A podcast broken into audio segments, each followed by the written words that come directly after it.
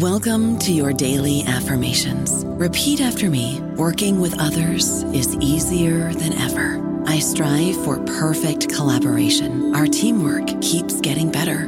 Yeah, affirmations are great, but Monday.com can really get you the teamwork you desire. Work together easily and share files, updates, data, and just about anything you want all in one platform. Affirm yes to start or tap the banner to go to Monday.com. Hello, everybody. This is Marshall Poe. I'm the editor of the New Books Network, and I'd like to tell you that we have a new and improved website. It has two new features that we think you'll love. One of them is a vastly improved search engine so that when you type in keywords, you'll get a bunch of episodes really quick. The other is the ability to create a listener account. And in that listener account, you can save episodes for later listening. So you can create a kind of listening list. We think these features are neat and we think you'll enjoy them. Please visit the site today. Welcome to the New Books Network. Hello, and welcome to New Books in Philosophy, a podcast channel with the New Books Network. I'm Carrie Figdor, professor of philosophy at the University of Iowa. I'm co host of the channel along with Robert Talisse, Sarah Tyson, and Malcolm Keating. Together, we bring you conversations with philosophers about their new books in a wide range of areas of contemporary philosophical inquiry. Today's interview is with Adam Toon, Associate Professor of Philosophy at the University of Exeter. His new book, Mind as Metaphor, is just out from Oxford University Press. Folk psychology on a standard reading is the way we attribute contentful mental states to others in order to explain and predict their behavior. For example, saying that John thinks the plant needs water as an inner mental state that explains why he is looking for the watering can. In his new book, Toon argues that this view is incorrect. We do not have mental representations. Instead, while our concept of mind is of an inner world, this inner world is a fiction. What we are really doing is picking out complex patterns of behavior and projecting this inward. Intentionality, meanwhile, resides in public language, not in the mind. Toon also distinguishes his view from Ryle's and Dennett's and argues that while the ascriptions should not be taken literally, their purpose is serious and our practice of ascribing them is indispensable. Let's turn to the interview. Hello, Adam Toon. Welcome to New Books in Philosophy.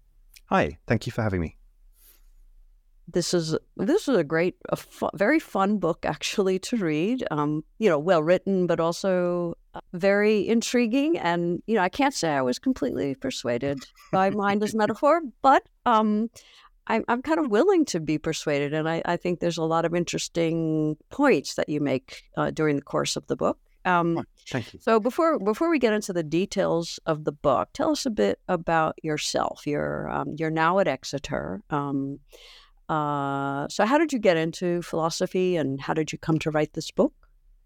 Yeah, thank you. Um, well, I suppose um, uh, if I think back to school, I was, sort of perhaps one of those kids who was interested in in, in pretty much everything across the humanities and, and sciences. Um, but in the UK, anyway, you're asked to sort of um, specialize, pick what you know, three or four subjects fairly fairly young, about 15, 16. So I ended up doing the um, maths and sciences, and I was I was lucky enough to to get a place at university in Cambridge to do maths and physics, um, and I had a, a, a, great time. But I think um, you know, as I look back on it, I think I could sort of hear friends in the college bar, you know, having um, sort of big debates about um, uh, politics or history or big ideas, big books, and so on, and st- to feel it a little bit, little bit jealous.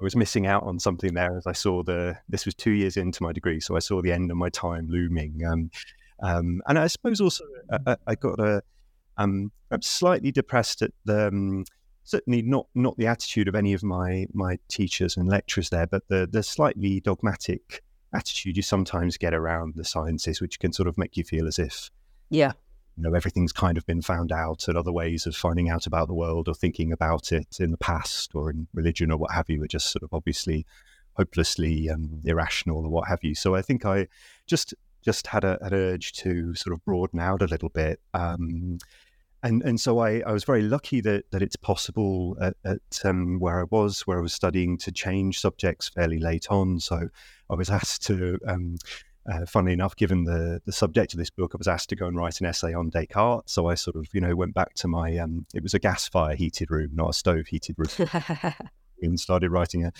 uh, an essay on Descartes. And I was allowed to change to study history and philosophy of science as a dedicated department, as many of you. Um, yes. Uh-huh. Cambridge, and it was just a wonderful experience. You know, I found myself in that that final year of the degree learning about everything from sort of um, you know ancient uh, astronomy to um, Renaissance magic traditions and science in the Cold War or what have you. Um, and I just, just looked, felt like I sort of found a home intellectually. Uh, um, I suppose the the kind of um, the, the lovely combination for me was um, on the one hand, I was lucky enough to go to, to Peter Lipton's um, lectures that he gave on on causation and laws of nature and so on.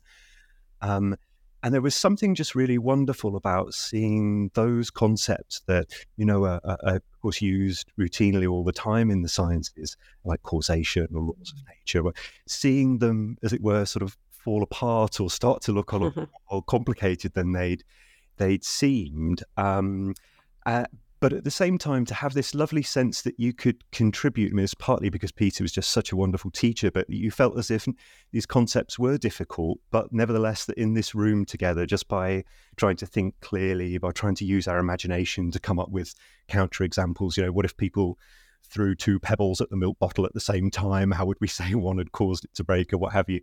That you felt as if that you were being shown that certain things were um, difficult, were you know taken for granted in a way that perhaps they shouldn't, but at the same time given these tools to make progress in thinking about them and taming them, which was, uh, and of course you know in the sciences that it might take you an awfully long time and a lot of money to get to that point where you felt like you could make that kind of progress, and so there was something very exciting about feeling as if you could you could start to do that in philosophy just with a few of you in a room having a, a conversation. Um, uh, and I think the the other thing that was really wonderful about it was that alongside that kind of analytic philosophy of science, there was also this sense of the sort of wonderful sweep of the history of science that placed it in its material and social context. So, you know, thinking about whether or not the experimental method, you know, was something that was um, in its current form relatively recent. Did it have something to do with the particular social and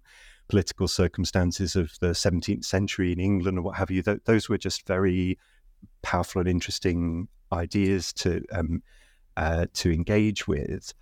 Um, and I think, in a in a way, as I reflect on it now, it's really bringing those two strands of interest together that sort of motivates this this book. Really, trying to bring together, you know, on the one hand, all of the questions that have traditionally interested philosophers and, and in our tradition, of epistemology in particular, about reasoning and the le- relationship of mind to world and so on, um, with uh, uh, hopefully a sense of just the, the messy complexity of the material and social context in which reasoning and inquiry um, happens. Um, mm-hmm.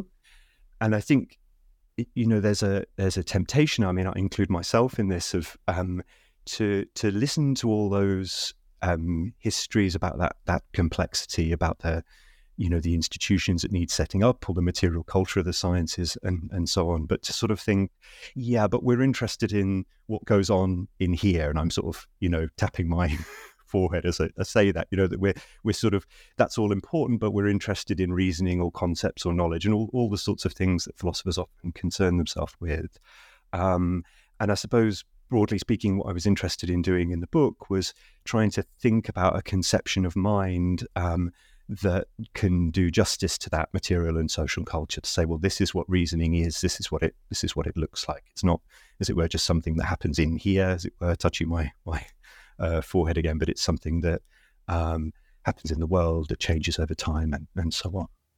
Hey, well, that's you've touched on a number of you know issues that we will return to. I mean, you do have a background in you know thinking about scientific modeling as well as as well as material culture, as you as you mentioned. Um, but this is you know mind as metaphor. Um, so maybe just to start us off, give us a you know very brief you know, we'll get into details, but a little, you know, brief synopsis of of what the view is. Hmm. Um, yeah, I suppose the the view um, starts from this thought that um, we often think about the mind as a, a an inner world. Um, that um, you know, when you look in someone's eyes, as it were, you can imagine that that um, somewhere in there there's a there's an inner world that houses their beliefs, their desires, their hopes, their fears, and so on, and that that's that's what the mind is. It's something that we can hopefully get some indication about in the case of, of other people by observing their behavior, but it's not something that's directly available to us. Um, and it's something that, that lies inside and that is the um, the the home of their their their thoughts, their mental states, perhaps their um, their their feelings as well. Um, and I suppose what I wanted to do is to say that um, that that view of the the inner world, particularly as thoughts, as kind of inner representations of the world, um, I want to say that that's a, um, a, a useful fiction. In other words, um, people don't really have those inner worlds, but it's very useful. In fact, it's indispensable for us, at least in our culture, to think about them as if they had those inner worlds that housed um, their beliefs and desires and so on. Um, and the, the reason for using the term metaphor is to say I think that the conception, the concept of mind that we have is a metaphorical projection of the outer world of material culture, of spoken and written language and pictures and so on. I think it's a metaphorical projection of that outer world of material culture inside to create um, an imagined inner world of inner sentences, inner pictures, and so on that capture people's um, their thoughts, their beliefs, their intentions, and desire. And as I say, I think we can't um, do without that fiction, but I do think it is a fiction. Okay, so good, good. Um, so one of the one of the things that you know when I first you know was when I was first reading through was um, how restricted is this right? I mean it's it's it um you know as i went through is the the the idea of mental fictionalism seems to be uh restricted right? I mean it, it's uh, you know i think at one point you sort of set aside emotions and and you know more complicated sorts of states um uh, but that the the main target here is what's often called folk psychology, or at least the traditional sense of folk psychology, because people have greatly expanded what folk psychology involves. But it's it's the idea. It's you know, folk psychology is the ascription of propositional attitudes. You know, um, you know, sentences, uh, and that these sentences describe the content of people's mental states, and in a you know, classical, you know, computational model, there's a language of thought and there are these sentences and they're captured in our public language. Uh, but the the main thrust is that thoughts are these, you know, sort of sentences in a, in in our heads. Um, and that's specifically, I think, what you're targeting here. That idea is is that is that correct? Yes, I think that's that's that's correct. Yeah, I, I, suppose that um, view that sometimes known as computationalism view is a, um, a, one of the most recent um, manifestations of a view, um, a, a, broader view of representationalism, as it's often called. The you know the thought that, as you say, propositional attitudes in particular, or thoughts or inner representations that um, is often traced back to the early modern period, but but uh, absolutely, as you say, in its um, most recent form, especially since, of course, the, the founding of cognitive sciences in the 60s, um, it, it, takes it takes a, the particular form that you mentioned that draws on computationalism, and and of course that view has all sorts of different varieties as well. So, so let me let me so uh, again, I mean, the idea is that we have thoughts, but they're just not propositional attitudes. Is that uh, would that be right? Um, I'm not sure I'd I'd put it like um, quite like that, but let, let me try to um, let me try to. So I think that um, if the question is simply, do we have thoughts, or do, do we do we? Let's put it put it quite straightforwardly or dogmatically, do we have minds? I think what I'd say is, well, if by mind you mean an inner world of um, uh, states with content, so states that represent um, the world outside and and are, are, caused by the world when in perception, for instance, and cause us to behave in certain ways, then I think no, we we don't have have minds in that sense. So we don't have um, inner um, sentences in a language of thought or inner pictures and on a, on a, a earlier Lockean view or what, or what have you. Um, nevertheless, there's a sense in which we we do have minds, which is to say, we do have um, uh, genuine patterns in our behaviour that are picked out by the metaphors. So, so roughly speaking, I think when we talk about people's beliefs and desires, we're saying very roughly they behave as if they were guided by an inner representation with this content. Um, the representation doesn't exist, but what we say is true or false depending on the way that person behaves. Um, and um, those patterns in their behavior do do exist. So, so in a sense, asking do people have minds um, is to use a, a, a, parallel that I you know mentioned in the book a few times. So it's a little bit like asking, are there angry clouds? the the answer is well, yes and no. Right? There aren't there aren't clouds that really are angry or sad or what have you. Um, uh, but there are clouds that are perfectly appropriately picked out by that metaphor a certain day. And I think the same is true about people and minds. There are there are patterns in our behavior that are um, perfectly correctly picked out by using the metaphors that we use, even if the inner states are fictions. Um. Okay, so I'm i I'm trying to get a fix on what what is and is there.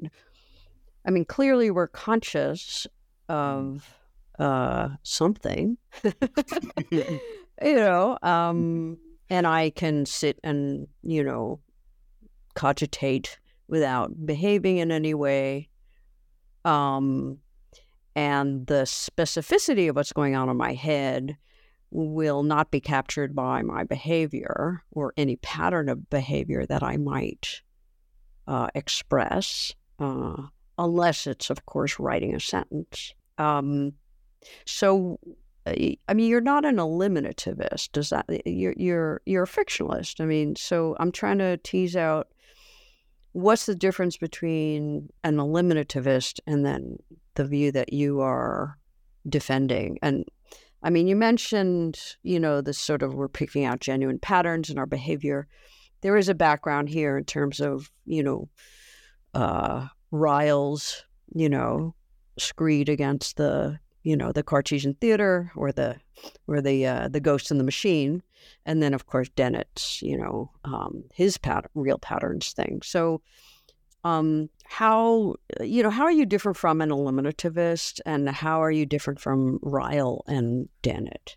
Okay, yeah, and and I think we should perhaps uh, have the the feeling that I should also come back to um, conscious experience that you asked about because you, yeah. you asked about the restriction, as it were? Am I, am I just talking about thoughts as propositional attitudes? What about other aspects of mind as well? And I have the feeling that that's sort of behind some of the the, the points where you're pushing me as as well. Um, so, um, but yeah, perhaps if I stick to thoughts prop, as you know propositional attitudes and and and uh, and, and try to fill out the view a little bit, as you say, by comparing it to these other other well-known positions, um, that, that would help.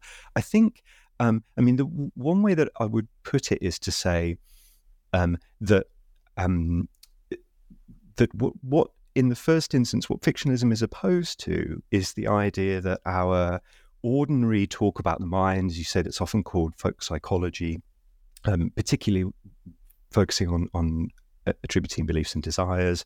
Um, fictionalism, I think, is opposed to the idea that that's giving a theory of our inner machinery some way. Now, and that's a very common view about about folk psychology, right? That it's an attempt to describe what's going on in in our heads. Um, and and roughly speaking, the um, at least the classical form of computationalism that you that you mentioned earlier, um, accepts that idea and is fairly optimistic about folk psychology. Right? That says, well, by and large, with some rounding error and so on, that theory of our inner worlds will uh, is true. It will turn out to be vindicated by future cognitive science. We'll find that we we do have beliefs and desires as as states. Um, in a representational states that cause us to behave in certain ways. Um, as I see it, that the eliminativist um, with regard here to to um, propositional attitudes has the same starting point. Says, yeah, the way we ought to understand the folk is that they're kind of um, proto scientific theorists about the inner world. Um, they're, they're, just much more pessimistic. Right? That they think that that vision of the world that the folk um, have, the inner world that the folk have, will turn out to be wrong. Right? So that will it will turn out that our future um, cognitive science um, uh, shows that we don't have beliefs and desires, for instance, and other other kinds of folk states. So, so as I see it, that representationalism and eliminativism have this common starting point, which is to say, folk psychology is a theory of the inner world, and that's and that's what I want to to reject. I want to say that the folk aren't in the business of theorizing about our inner machinery, our inner states, and so on. Um, now, now, as you say, then of course there are um, uh, there are other views that that would agree with me there. That would say, yeah, you're, you're quite right that the folk um, aren't offering a, a, theory of inner machinery, um, and behaviorism and instrumentalism are two two well known versions of that approach. And and some of these approaches are are often thought to to um, not work for various reasons. So, you know, behaviorism is often thought to to run into a lot of a lot of problems. Example. Um, now, uh, I think um, so. If I focus on Ryle and Dennett, um, I, I, think uh, they're both, um, you know, they're both wonderful thinkers. They're both thinkers who uh, can be hard to to classify according to the sort of easy labels, right? So, you know, Ryle is often re- referred to as a, a behaviorist, but um, uh, certainly a lot of the central claims of behaviorism, like that we can reduce talk about the mind, talk about behavior, just don't appear in in the concept of mind, for example. Um, so, but but certainly, I mean, as I read him, the the main difference between my own approach and Ryle's would be roughly this: that Ryle's view seems to be that um, Cartesianism, by which I mean this ghost in the machine idea, the idea of the mind as an inner world, whether material or, or non um, material, um, is a kind of philosophical mistake. It's something that um, principally Descartes, but other philosophers have imposed upon the folk, upon our ordinary language. And it, it's, in Ryle's terms, it's a category mistake. Um, it's a kind of misreading of ordinary language. Um, and it's not part and parcel of our ordinary um, folk psychology. Right? The, the main difference that I want to, to the main um, way in which I want to differ from that view is I want to say no, it, the, the Cartesianism, this idea of mind as inner world, is part and parcel of ordinary language. Um, that where Cartesianism goes wrong, or where representationalism, for instance, goes wrong, is it, it takes that metaphor too seriously. So it, it that, that the, the, view of the mind as an inner world, I think, is is present in ordinary language, but the the key um, uh, thing to do is not, on the one hand, take it too seriously and think we do have that inner world, and that's broadly speaking the mistake that Cartesianism makes. On the other hand, I think the, the other mistake is to to overlook the fact that that that conception of mind as inner world is part and parcel of our concept of mind, right? Um, and I think that's the mistake that um, uh, behaviorism in its its usual form, for instance, makes. It tries to do away with that notion of inner world while still doing justice to um, our concept of mind. And I don't think you can do that. So, so for example, you know, in Ryle, he has this. Um, I love I love the concept of mind. It's one of my favorite uh, books in philosophy. Um, uh, and of course, he gives us all of these extremely rich, um, broadly speaking, dispositional analyses of um, of mental states. And so, to, you know, to say that someone has a particular belief is to say some extraordinarily complex thing about different behaviors they might engage in. Um, and I suppose that um, one way to put the, the, the, the key claim of fictionalism is Um, it's true that our talk about the mind is, um, as it were, dependent on those patterns of behavior. Really, all it is is a way of picking out those patterns of behavior. Um, but I think we can only pick them out through this metaphor of mind as inner world. So I think one of the things that metaphors do for us is they enrich our language. They allow us to say things that we couldn't say before we created a certain metaphor. Um, and so, for instance, if we think about, um, you know, an example I use in the book, ima- imagine, you know, you say about someone that they believe that the number 73 bus goes to Oxford Street, London. Um, and, you know, a dispositional analysis will say, well, we're saying that to pick out this complex disposition in their behavior.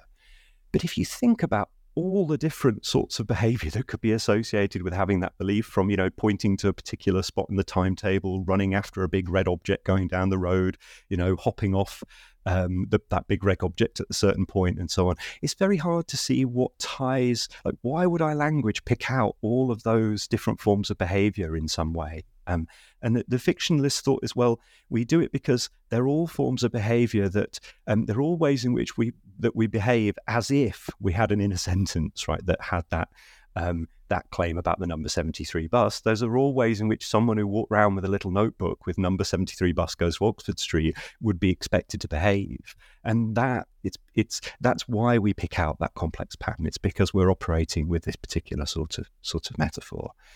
Um, perhaps to move on to Dennett's, I realise I'm. Um, uh, this has been a long, long answer. One.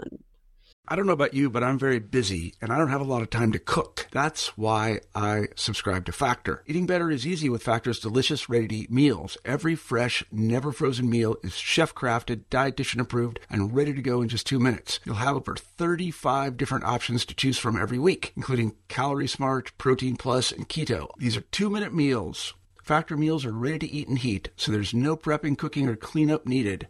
They're flexible for your schedule. Get as much or as little as you need by choosing your meals every week. Factor is the perfect solution if you're looking for fast, premium options with no cooking required. Sign up and save. We've done the math, and this is important. Factor is less expensive than takeout, and every meal is dietitian approved to be nutritious and delicious. Head to factormeals.com slash NBN50 and use code NBN50 to get 50% off. That's code NBN50 at factormeals.com slash NBN50 to get 50% off. Um, so before we before we get to the Dennett, um, I did want to sort of follow up on on what you were saying about Ryle. So um, so yeah, so the talk talk of mine is you know picking out in fact these complex patterns of behavior, not not inner states. Um, um, but then you, you, I think you said something that this is this is the only way we can, in fact, refer to these patterns of behavior. So I just is that is that correct? Yes, I think so. Yeah. Okay. Um, what? Why is that? Um, that's a good a good question. Um, as I say, I mean, I think it. So, so I mean, my grounds for saying it are that, um, I, I suppose, roughly speaking, that that um, several, but, but folk psychology seems to be indispensable. It's, it's extremely hard to imagine what a eliminativism that told us to do away with it would account to, uh, amount to rather, um, and that behaviorism was an attempt to translate, talk about the mind to, as it were, reduce it to talk about behavior, uh, seems to have failed. Um, and so, as I say, what one way to try to to understand that is to say that that the the metaphors, as I would see them, of, of the mind are and what and sometimes called representationally essential. So in other words, they can't be given literal characters. So they, they add some um, expressive um, ability to our language. I suppose. Um, well, let's let's get to Dennett. I mean, I don't want to. Um, there, there's all kinds of things that I could ask, but um, uh, yeah. So you had mentioned before real patterns, and that that immediately will will bring up thoughts of Dennett. Um, so yeah, how does your view uh, compare to or relate to Dennett's Dennett's view? Quasi quasi realism, I think, is his preferred term. I don't know if that's your term, but um, yeah. Um, yeah. Yes, I, it's funny. I, I um, in fact, I was kind enough to to, to write a, a, paper for a volume I recently edited on, on mental fictionalism, and, it, and um, I think his title is "Am I a Fictionalist?" And, and the first line sort of says, "Well, yes and no." I, I guess yeah. I, know what I, I know what I want to say as well. It's a, a label he's he's um, resisted various times. I think so. So I think I'd say that um, in my view, that the kind of machinery that I, I, want to bring to, in terms of pretense and so on, to try to understand fish and want to cash cash it out, I think helps to make sense of some of the aspects of Dennett's view that that people have found problematic. So one aspect, for instance, is um, that he said, well, beliefs and desires are are real, um, and yet uh, a Martian who um, didn't have access to the intentional stance, but had a complete physics and so on, would nevertheless miss certain patterns in um, in the world behavior. Um, and, and, again, I'd want to say, well, think again about the the parallel with some a claim like, um, you know, the clouds over Exeter are angry today, which they're they're not quite. But um, uh, now, you know, again, it seems like well that that claim, even though it involves metaphor, could pick out. Uh, a genuine pattern in the weather over Exeter on a particular day, um, it can be true or false in virtue of um, the way the world is. Um, and it might be something that was missed by some uh, otherwise expert uh, Martian um, meteorologists who didn't have access to our particular set of metaphors. So, so I suppose um, one thing I would want to say is that certain aspects of view that people have thought difficult seem to start to make sense of you. I mean, another another worry that people have had, for instance, is that um, um, sometimes it talks about beliefs and desires as um, in an informational state, sometimes just patterns of behavior just, they have this kind of dual character. And again, that's exactly what we'd expect if uh, talk about the mind were metaphorical, because it's a projection for one domain, which is about um, representations and patterns uh, and um, uh, and information in our external representations. It's a projection of that um, to make sense of behavior. Having said all that, oh, hmm. sorry, sorry. No, that's um, yeah, it's it's uh, so the angry cloud thing, uh, you know, is a bit confusing to me. I, I do understand it as a, as a metaphor, but um, the claim that the clouds are angry or the cloud is angry um, uh, is is about the cloud, right? It's not like the cloud is not really going through something that makes us draw a metaphor to to, to human anger. Um, but you're you're saying that we're we're talking about an inner world, um, and the propositional attitudes, the content descriptions we give are are metaphorical but you're getting rid of the world and that's uh, the inner world and and replacing with something else and that's not what's going on with the angry cloud. Yes i think um, so the, the the thought is that if if in the metaphor of the um, it may, may be that um, compare you say that parallels with this this particular example don't don't bear pushing too far but the, the thought is that what what we're doing is we're as it were we're making sense of people's behavior when they don't say things out loud, write things down, and so on. We're making sense of their behavior then through this metaphor by, by looking at this parallel, as it were, with the things that do people do when they do write things down. So, for instance, we, we talk about memory as if it were a little inner notebook that we have. Uh, what we're doing, well, we're saying, well, you can um, you can make sense of that person by talking about them as if they had a notebook to hand where they could write down useful information and then look it up later on and use it to guide their their actions. Um, and so, like the cloud, the behavior and the pattern that they're, they're in, the behavior they're engaging in, I think is perfectly real. Um, but the little inner notebook isn't. Uh, the, the, the, inner the inner representation isn't. That, that would be one way to to put it. J- just to say with the, just to go back to Dennett, just to to um, make clear perhaps something just to be um, clear about the, the, what I think is quite a fundamental difference that perhaps we'll come on to later. Um, I, I, think a key, as I read him, a key difference between the view I want to, to try to put forward in Dennett's is that um, I, I, do think that that language um, introduces something quite different. In other words, I, I, I, I think that um, as I read that, I think the intentional stance seems to be, as it were, a story um, about um, uh, about represent about intentionality as a whole. Whereas um, what I want to say is, well, in fact, it's uh, what we're doing is projecting public intentionality, especially language, onto the mind. So that the, the, view does allow that there's something, as it were, um, uh, fundamentally different that comes into being with social creatures like us who use language that's then metaphorically projected um, uh, inside. And I think that's um, an, an, important difference with that. Okay. Okay. Um, right. But you, I, I guess, like Dennett, maybe, I mean, for him, the intentional stance, um, you know, you can use it for anything. Um, it's just a mm. matter of prediction um, and explanation. But um, yes, I think, and I think language adds, yeah. and language itself adds something to that. Um, uh, so, so his view is very flattening in that sense, right? Anything you can take the intentional stance towards anything, just as you can take, of course, the the physical stance or the design stance.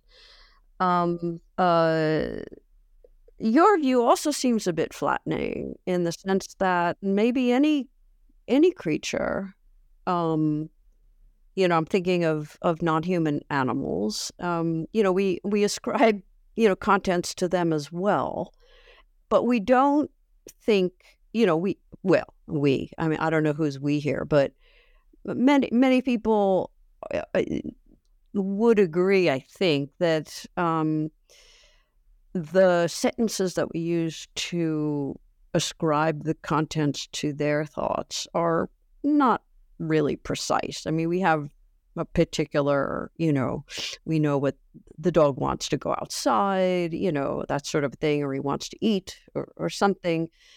Uh, but um, but we don't we'd be reluctant to say, yes, I've actually captured the exact content of my dog's thoughts or my cat's thoughts or whatever.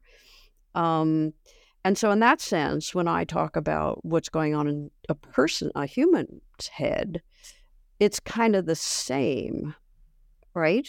Uh, there's no there's no difference there. Um, as long as you've got su- sufficiently complex patterns of behavior, correct?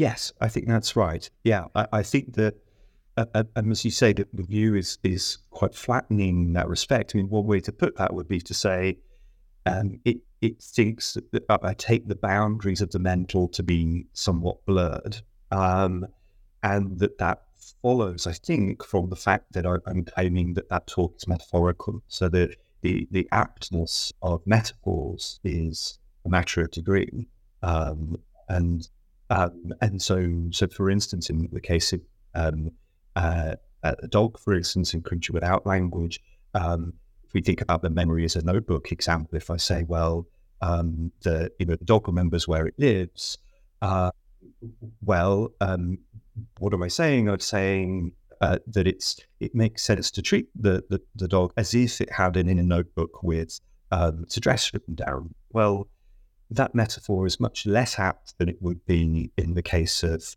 um, you know a person used language because um, someone who's using a notebook with an address written down, if you ask them where they live, could tell you the address, could read it out. That's not true of the, the dog's behavior. Nevertheless, there are some ways, some patterns in the dog's behavior, like where the dog will run back to if it's, you know, coming back from a walk or, or have you, um, uh, that are, um, are well captured by my. So I'd say, well, these these metaphors, although they're based on human practices using language, of using representations like like um, inscriptions in notebooks or what have you, uh, still they can be apt to a certain degree in talking about um, other other other animals, for instance. That that I think is true.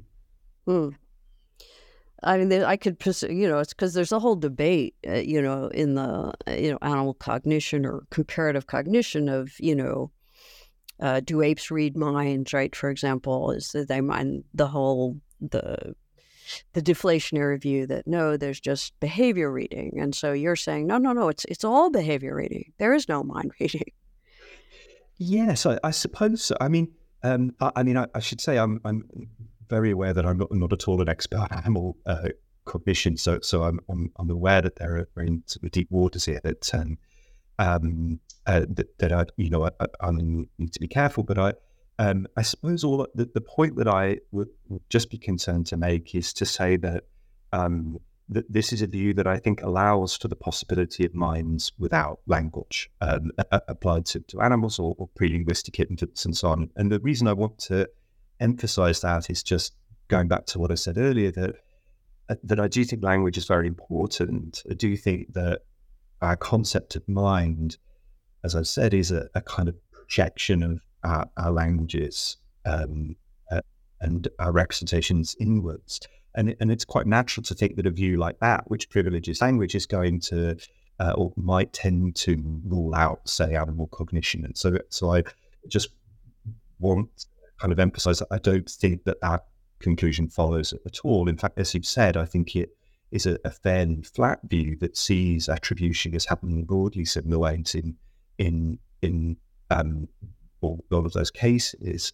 Um, uh, nevertheless, of course, that you know, and there are there are important differences, and, and that leaves open a huge range of really important um, both uh, empirical and conceptual questions about exactly what mental states we want to attribute to different sorts of animals based on their abilities and so on. And I, and I you know, certainly don't have a, a, you know, a good handle on, on that at the moment. But I, I certainly do think the view doesn't rule it out. And, and hopefully it makes the attributes accessible, you know, because because they're based on behavior.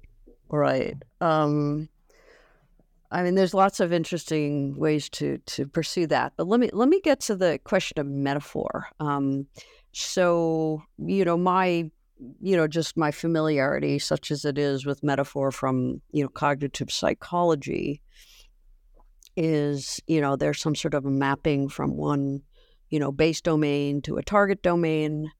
Um, and there's supposed to be some sort of, you know, at least on, you know, Dedre Gentner's view, for example, there's there's similarity in the relationships between you know components in the base and components in the target and you know similar the um you know you can use a very flowery sort of metaphor like you know um, you know time is a river or you know love is a journey. But also you know in more science you know you'll get um, you know certain models of like the atom as like a solar system. And so there's parts of the, you know, we're familiar with the base domain and we describe the the target domain in ways that are, you know, can be mapped to the to the elements and relationships of the of the base domain. That's one understanding of metaphor. Um, which is not all of fiction, obviously.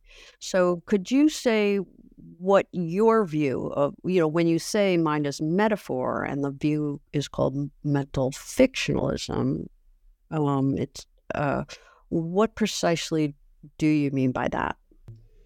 Yeah, so so the um, the idea, so as you say that that it seems to be um, widely accepted that it's characteristic of metaphor that there's a, a, a movement of terms from one domain that um, typically we, we think we understand better or is more accessible to us for some reason um, to another domain that perhaps we lack ways of talking about or is less accessible.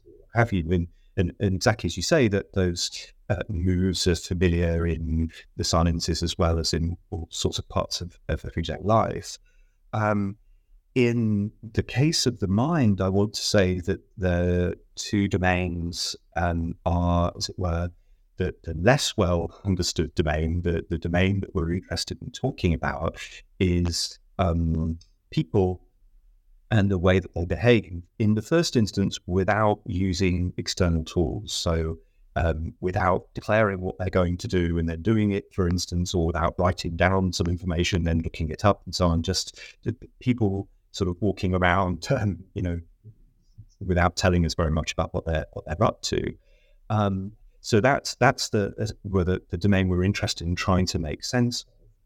And the thought is that what we do when we invent this concept of mind is we try to make sense of that um, that kind of behavior in people by looking to this other enormously rich domain, which is um, also the movement of people and their behavior, but this time uh, involving tools. So writing things down in, um, in a piece of paper in a notebook and then looking it up later on. Um, or um, saying out loud, I want a cup of coffee, and then going to make a cup of coffee. That's, so the thought, well, the, the, the realization that um, that, that motivates the invention of the concept of mind is that um, realization that we can treat people um, in the first instance when they um, they don't have access to it, when they're not saying what they want to do out loud, when they're not writing things down, and so on, we can nevertheless make sense of them by treating them as if uh, they were writing things down, looking it up,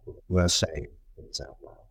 So they, they have a desire for a cup of coffee, even when they just walk up to the cat and switch it on without saying, I want a cup of coffee, for instance.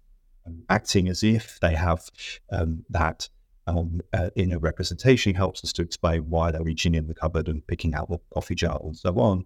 Um, in something like the way it would if um, they were to have told us out loud or what's cup of coffee. So that so this that's the as you say, the, the, characteristic feature of metaphor is those two domains, and I want to say both of those domains are taken from human behavior and culture.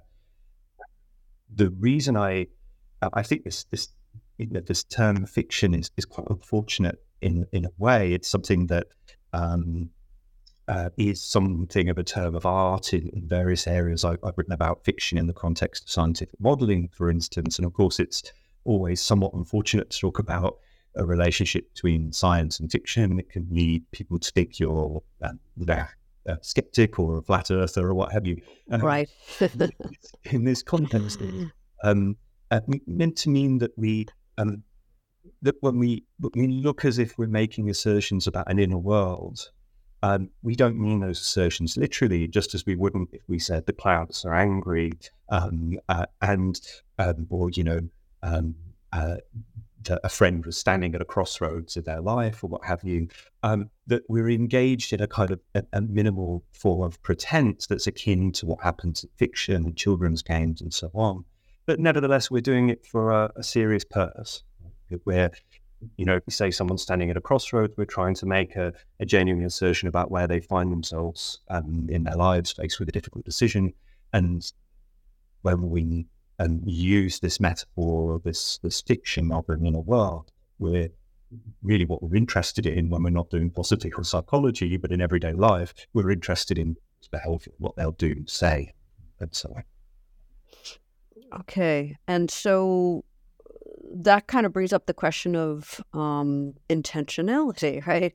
I mean, because there's a whole, I mean, uh, you know, there's all kinds of, uh, I mean, the whole explanations in cognitive science, you know, how to naturalize representation. And, you know, there's all sorts of um, uh, research programs, I, I, guess is the best way to put it, that go on, which, um, which, if you know, if this is correct, would just be like completely off base. Um, so I, I'm not even I'm not going to go there so much because it's a, it's a whole nother discussion. Um, but I do want to get to the issue of intentionality. Um, and you do say in the book that um, you know, the intentionality of mental states, uh, such as it is, I suppose, uh, which it, it certainly would, the whole meaning of intentionality would be completely different, but um,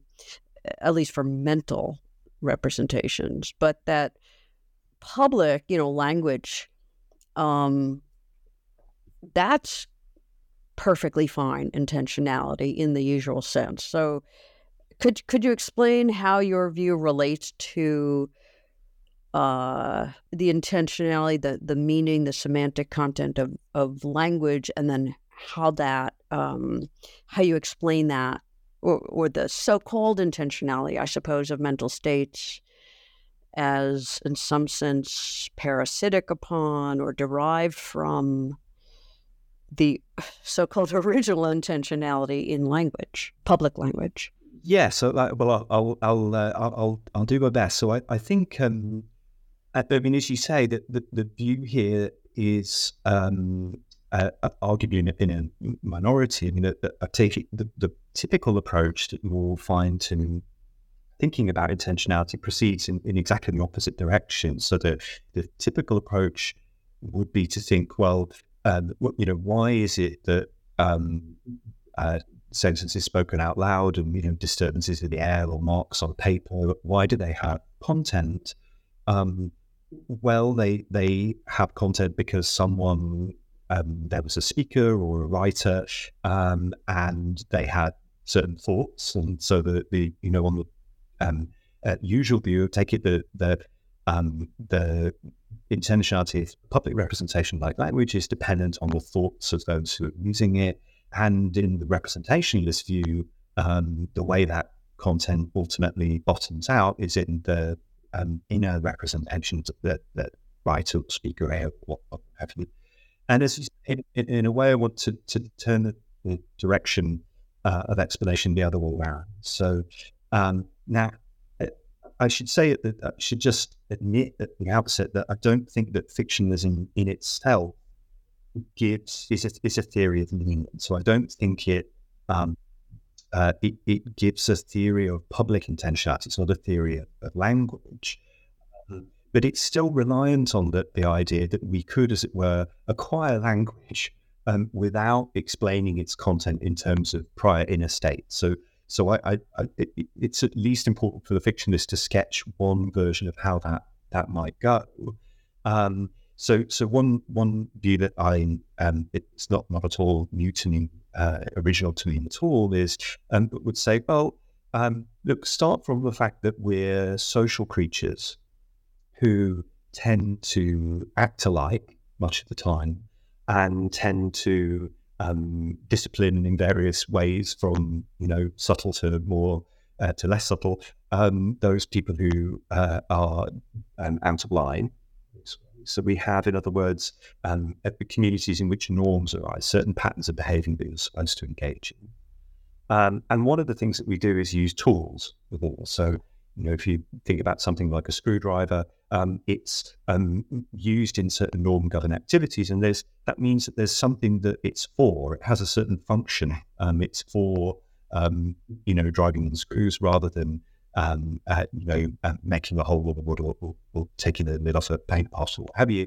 And and the broad idea that that's common to many thinkers who have this this kind of view would be that uh, language is a tool in that way that, that we start to utter sounds and make marks that have a particular role that are for something, for labeling, for instance. Uh, and and that really is, uh, broadly speaking, what how meaning arises. Um, now, as I say, that that's it's a, a view that you know inspired by various different thinkers. There's certainly an awful lot that needs to be done to to uh, has been done to sketch that out. I think where um, fictionalism comes in is to say, well, look, once you have a community that has language, that has external um, uh, representations, um, how would it get the concept of mind? And and that I think comes to work afterwards when um, that external world of sentences of, of um, uh, the noises and marks with certain um, social roles gets projected metaphorically inside. So, so I think where the fictionalist story comes in. It's how in a community that that already has developed language as a norm-governed social group, then come up with the concept of mind. Um, and but but it would be quite right to say that that's um, although there are lots of people who developed something about that view of languages, and perhaps still a minority. Okay. Um, I mean, I do want to pursue that, but uh, we but we're we're running low on time. So I do want to get back to the one of the things you said at the very beginning on uh, material culture, and we haven't we haven't really talked about material culture, although just now you're talking about you know language as a tool. Um, uh, can you you know sort of to go back to that that um, that aspect of of you know how you even you know came to mental fictionalism. Um, can you can you um, say a bit about um, the relationship of this to your your background or original views on material culture? Hmm. Um, yes, it was uh, perhaps quite like a, a lot of these um, routes. It's a little bit tortuous, but I'll but I'll try to.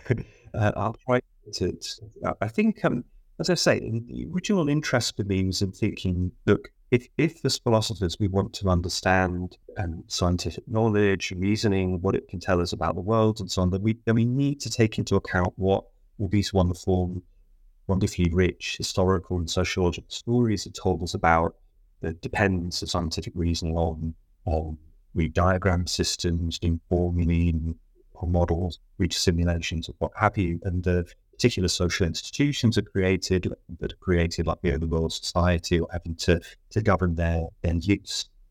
Um, and uh, originally, something that we haven't talked about very much, but, but many of your readers will be familiar with, of course, is that um, the extended mind thesis and, and similar ideas uh, that that are, are, ways of trying to say that what's happening externally when someone say works through a formula on a on a piece of paper um, should should count as reasoning. And so a few years ago, um, I, I, what I was trying to do was use some of those views to extended mind thesis to talk about scientific reasoning in that way. So you know, to try to say that, for example, the use of instruments could count as a kind of perception, and that's important for the way we think about empiricism, for instance, or um, that understanding in science is very often an extended state that involves interacting with um, formulae and diagrams and so on. Um, but but the extended mind thesis um, still accepts what we've been calling representationalism. So it, it, still accepts the idea that perhaps even in all cases that we find in the real world, um, uh, outside of philosophical thought experiments, um, mental states are, are in the head. It, it, if it claims that under certain, perhaps slightly unusual circumstances, um, uh, and they, they could extend that. Um, and so I suppose the way I began thinking about fictionism was of trying to give a, a, a, different view that could reject that idea of the, the mind as in a world, but nevertheless explain why it is that we're tempted by it. Um, and the, the result is, as it were, almost the reverse of the extended mind thesis. So the extended mind thesis is a thesis that says, well, sometimes under special circumstances, the mind can spread out to material culture. I wanted to say that, well, in fact, the most foundational move, it seems to me, is exactly the opposite way around. It's that we develop material culture and then metaphorically project that inwards to, to create the, the concept of mind. I think what uh, uh, what that means, if we think about something like the history of material culture and sciences, is that um, is is a different way of thinking about um, epistemology. That that if, if we think about um, uh, Locke or Hume or those empiricists who wanted to, to, to talk about the limits of the, the, human mind, the way that they do that is by thinking about the mind as an inner world um, of ideas and asking, well, what are its operations? Um, uh, what is its relationship to the world outside? Um, and we get the central problem of lots of uh, foundational problem of lots of Western philosophy uh, to understand that relationship. And I think what I'm trying to say is that what is that the mind itself has a history, and that history is the history of the creation of different tools for thinking and the social environments in which they occur. And that by creating those tools, we, we don't have a, as it were, a fixed inner world that somebody like like Hume is trying to describe. And um, we have this sort of constantly developing world that allows us to to think new thoughts. Okay.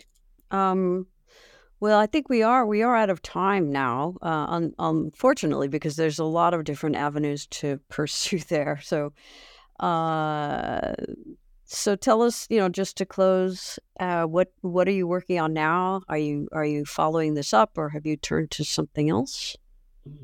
Um, I, am I'm, I'm following it up, uh, or trying to. Um, I think by addressing follows from what I was just saying, um, by addressing the historical uh, aspects of the question. So um, you know, at the moment, what I've been te- trying to show is that it is part and parcel of our concept of mind, as uh, our folk psychology that we have today, that um, that we think of the mind as an inner world, but that that's a metaphor. And I'm interested now in asking, well, um, when did we get that conception? A lot of people that think in the modern period, quite understandably, is critical there. But where did we get that conception, that set of metaphors, um, and and what what purpose do they do they serve? Excellent. Well, um, thank you very much for a very interesting conversation. Um, I Thank appreciate you for taking, yeah, I appreciate the, taking the time to talk with us at New Books in Philosophy. Thank you. And good luck with your current projects as well. Thank you very much. Okay. Bye bye. Bye.